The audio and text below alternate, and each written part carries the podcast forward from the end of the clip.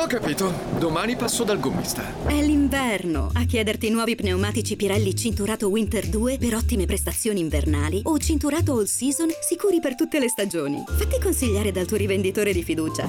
Forse passo dopo domani. Ok, ok, vado dal gommista.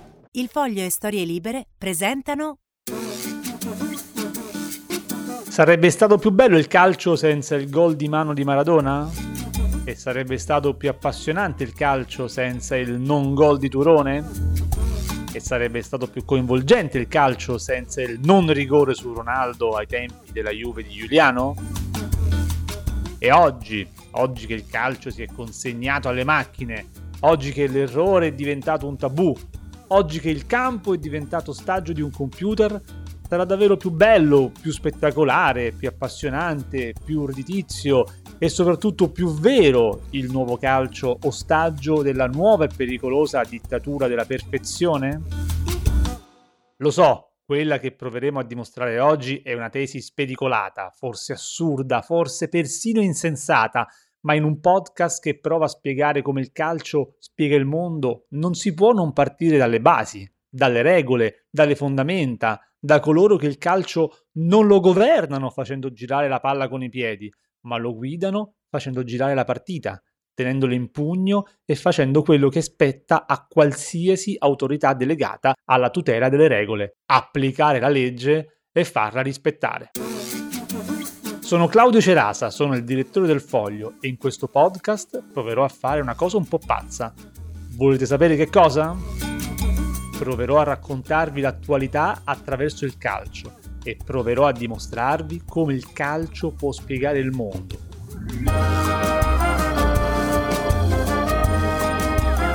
Lo faremo con il contributo originale di alcuni ospiti speciali. E lo faremo giocando su diversi campi. Soldi, business, giustizia, religione, geopolitica, democrazia, dittature, grandi eccellenze.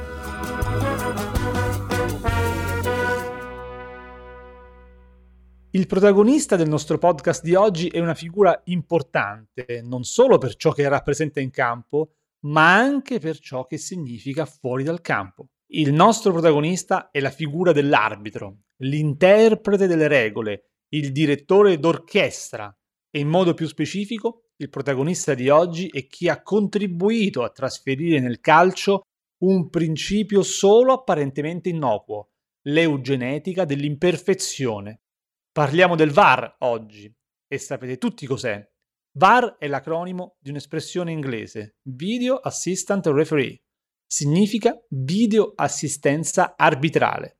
Il VAR viene utilizzato per esaminare ogni situazione dubbia e funziona in un modo semplice. Due ufficiali di gara che si trovano fuori dal campo collaborano con l'arbitro in campo e controllano da remoto le situazioni dubbie. In cabina di regia si trovano due figure. Una si chiama VAR ed è un arbitro o ancora attivo o un ex arbitro e l'altra figura si chiama AVER che di solito è un assistente arbitrale. Il VAR viene usato in quattro casi particolari.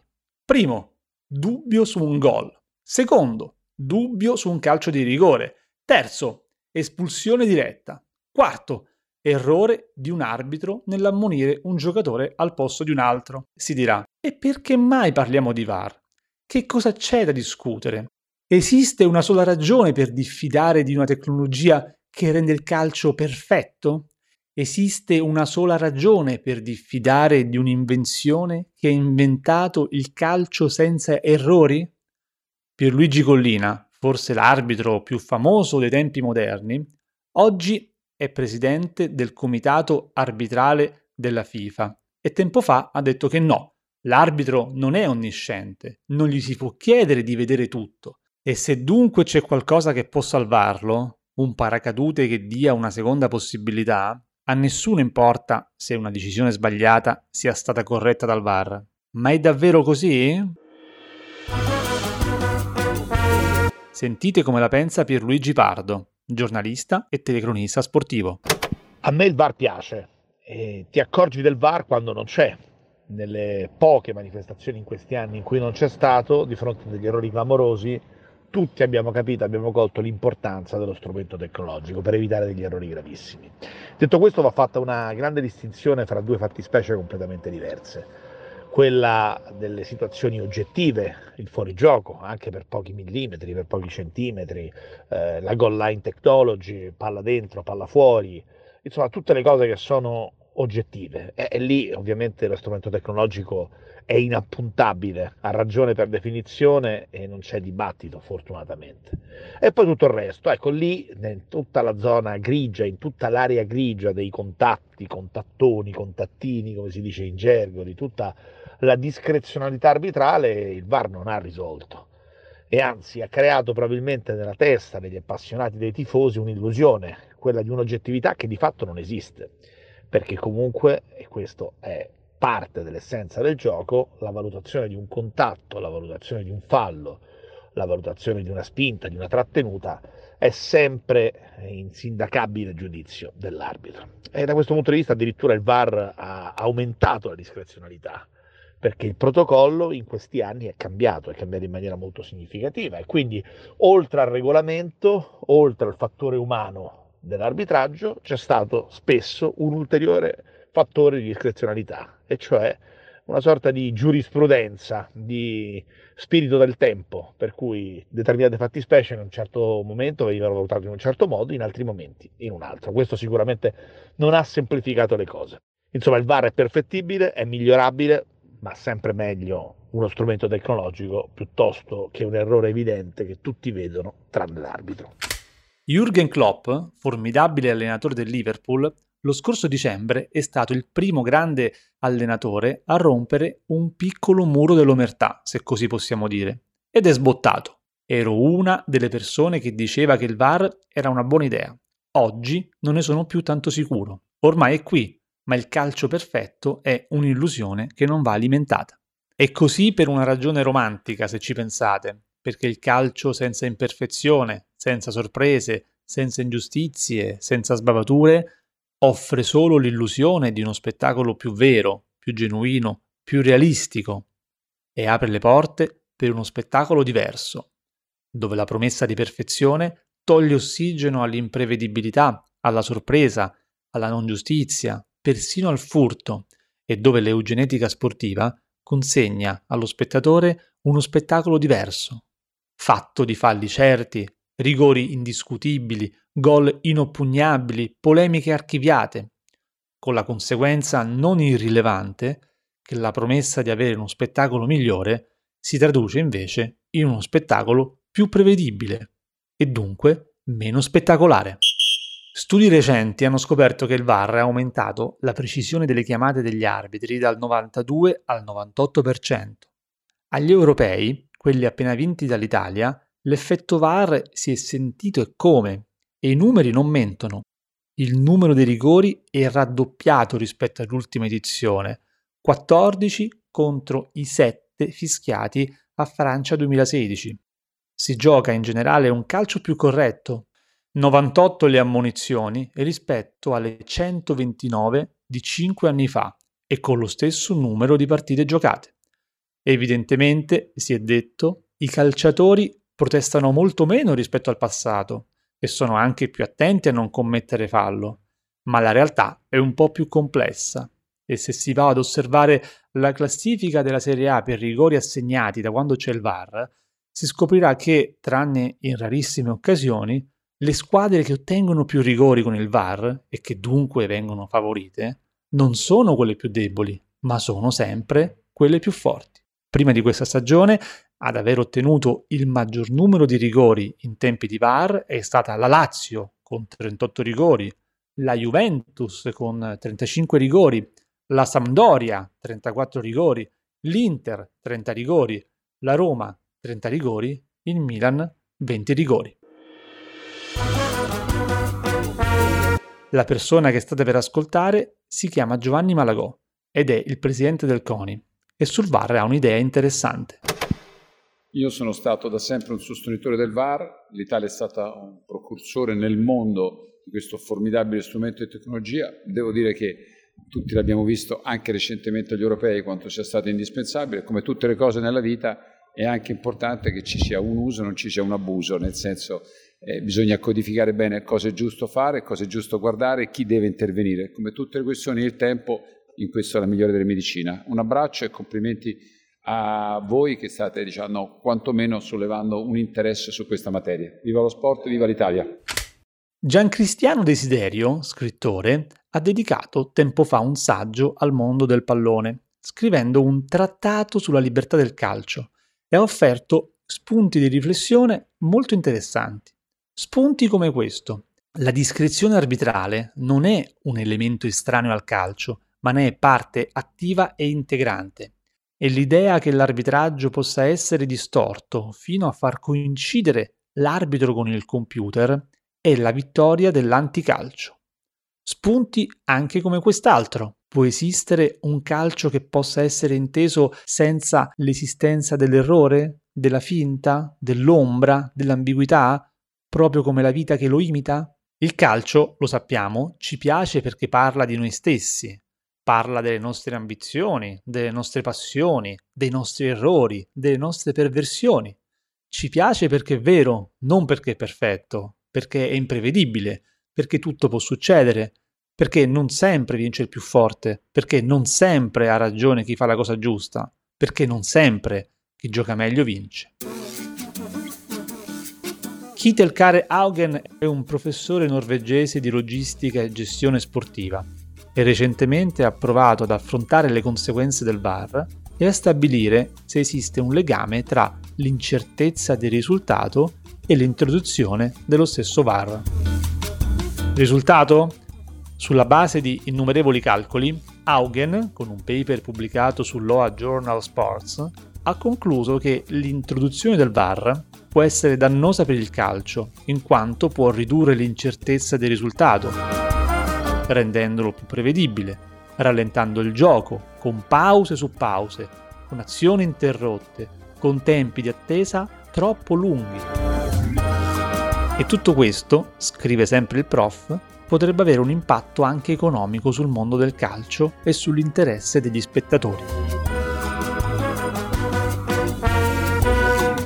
Il punto da capire, dice ancora il professore norvegese, è che nello sport c'è una richiesta o una disponibilità a pagare anche per vivere delle ingiustizie e anche per poter assistere a uno spettacolo imprevedibile e il fatto che la ricerca della perfezione possa rendere il risultato più prevedibile, eliminando alla radice la possibilità che una squadra cattiva possa battere una squadra buona, rende automaticamente il calcio un po' più perfetto e un po' meno spettacolare.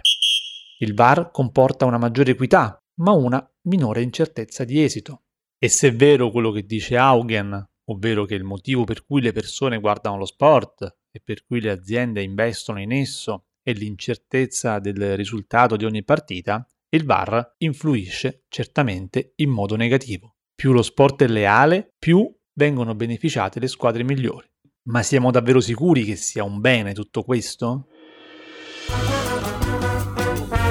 Il professor Sabino Cassese è un giurista molto famoso, è stato a lungo membro della Corte Costituzionale e vede nel rapporto tra VAR e istituzioni qualcosa di interessante. VAR, Video Assistant Referee, cioè la videoassistenza arbitrale, è uno strumento e una procedura che corrisponde ad alcuni dei paradigmi più importanti di quasi tutte le società e gli ordinamenti giuridici. Infatti, questi sono ispirati al concetto della perfettibilità e correggibilità di una decisione prima che la decisione venga presa. Per esempio, vi sono dei controlli che vengono chiamati ex ante prima che la pubblica amministrazione decida e quindi le decisioni non sono efficaci se non vi sono stati questi controlli. La stessa regola è seguita nel caso del VAR. Quindi il VAR non fa altro che applicare questo principio che ho chiamato della perfettibilità e correggibilità delle decisioni pubbliche, consentendo al decisore finale, l'arbitro o la pubblica amministrazione in altri casi, di avere uno strumento per correggere eventuali suoi errori prima ancora che la decisione finale venga presa. Altra cosa invece è l'altro strumento che esiste nella pubblica amministrazione e nello Stato in generale, e cioè la possibilità di ricorrere contro una decisione che è stata già presa per un suo riesame o una sua revisione. Normalmente questo viene fatto rivolgendosi a un giudice amministrativo contro una decisione della pubblica amministrazione. Ma la differenza rispetto al caso precedente è importante perché in questo caso è la persona interessata che può ricorrere, mentre nel caso del VAR non è consentito ai giocatori che sono i soggetti interessati. Arrivati a questo punto della nostra chiacchierata, non ci si può non chiedere se il calcio perfetto sia un calcio più bello di un calcio imperfetto, o se il calcio perfetto rischi invece di diventare qualcosa di più simile a un gioco imperfetto. Se è vero che il calcio è la metafora della vita, è anche vero che nel momento in cui il calcio somiglia meno alla vita, diventa anche meno spettacolare. Se è vero che il calcio è la metafora della vita, e lo è, è anche vero che la figura dell'arbitro rappresenta qualcosa in più di un semplice direttore di gara e nel nostro inconscio il nostro rapporto con l'arbitro, la nostra capacità ad accettare le sue scelte, la nostra pazienza nel sopportare le ingiustizie, la nostra fiducia nel delegare a una singola persona il rispetto delle regole, è un termometro naturale anche per misurare qualcosa di più importante, la nostra capacità di rispettare anche fuori dal campo le decisioni prese da arbitri diversi, quelli per esempio che tutelano la nostra democrazia. La moviola in campo, vecchio sogno del compianto Aldo Biscardi, è il primo ingresso formale del populismo calcistico all'interno del terreno di gioco ed è il tentativo riuscitissimo di commissariare di fatto l'arbitro, mettendolo sotto schiaffo di uno strumento come il VAR imposto dalla democrazia diretta del pubblico. Un giochino che ha l'effetto non solo di rendere il calcio meno spettacolare, ma anche di aggredire un principio non negoziabile di una democrazia e rispettare chi fa rispettare le regole, accettando anche decisioni che si considerano ingiuste. Il calcio non è una scuola, non ha una funzione educativa, ma il calcio, come sport di massa, inevitabilmente diventa un modello e i comportamenti osservati sul terreno di gioco diventano anche comportamenti per certi versi esemplari. Ci si inginocchia contro il razzismo, si osserva un minuto di silenzio quando vi sono le tragedie, si porta una fascia al braccio quando c'è un lutto. I calciatori diventano modelli nel senso più stretto del termine e di conseguenza l'approccio che il mondo del pallone sceglie di fronte alla carriera degli arbitri è quello di chi sostiene non che sia necessario rispettare gli arbitri, ma che ogni decisione debba essere perfetta. L'uso diventa così abuso, il mezzo diventa fine e la diminuzione degli errori rivela il suo effettivo volto, annullare la discrezionalità arbitrale, credendo che sia possibile guardare la partita di calcio con un occhio divino esterno alla partita stessa. Io, ha detto Vladimir Dmitrevich in La vita è un pallone rotondo, sono per l'arbitro che decide, che impone, che non indice un referendum prima di stabilire se c'è o non c'è fuorigioco, se il gol è valido o no. Dicono che bisognerebbe piazzare telecamere ovunque e sorveglianti dietro ciascun palo alle porte. Perché allora non commissioni dell'ONU, gruppi di esperti, qualche avvocato newyorchese e carri armati della comunità internazionale per correggere un errore volontario, involontario, umano dell'arbitro. Accettare l'errore umano, ribellarsi con dignità alla giustizia spietata delle macchine o degli uomini macchina. Questo è il vero punto, questa è la grande battaglia.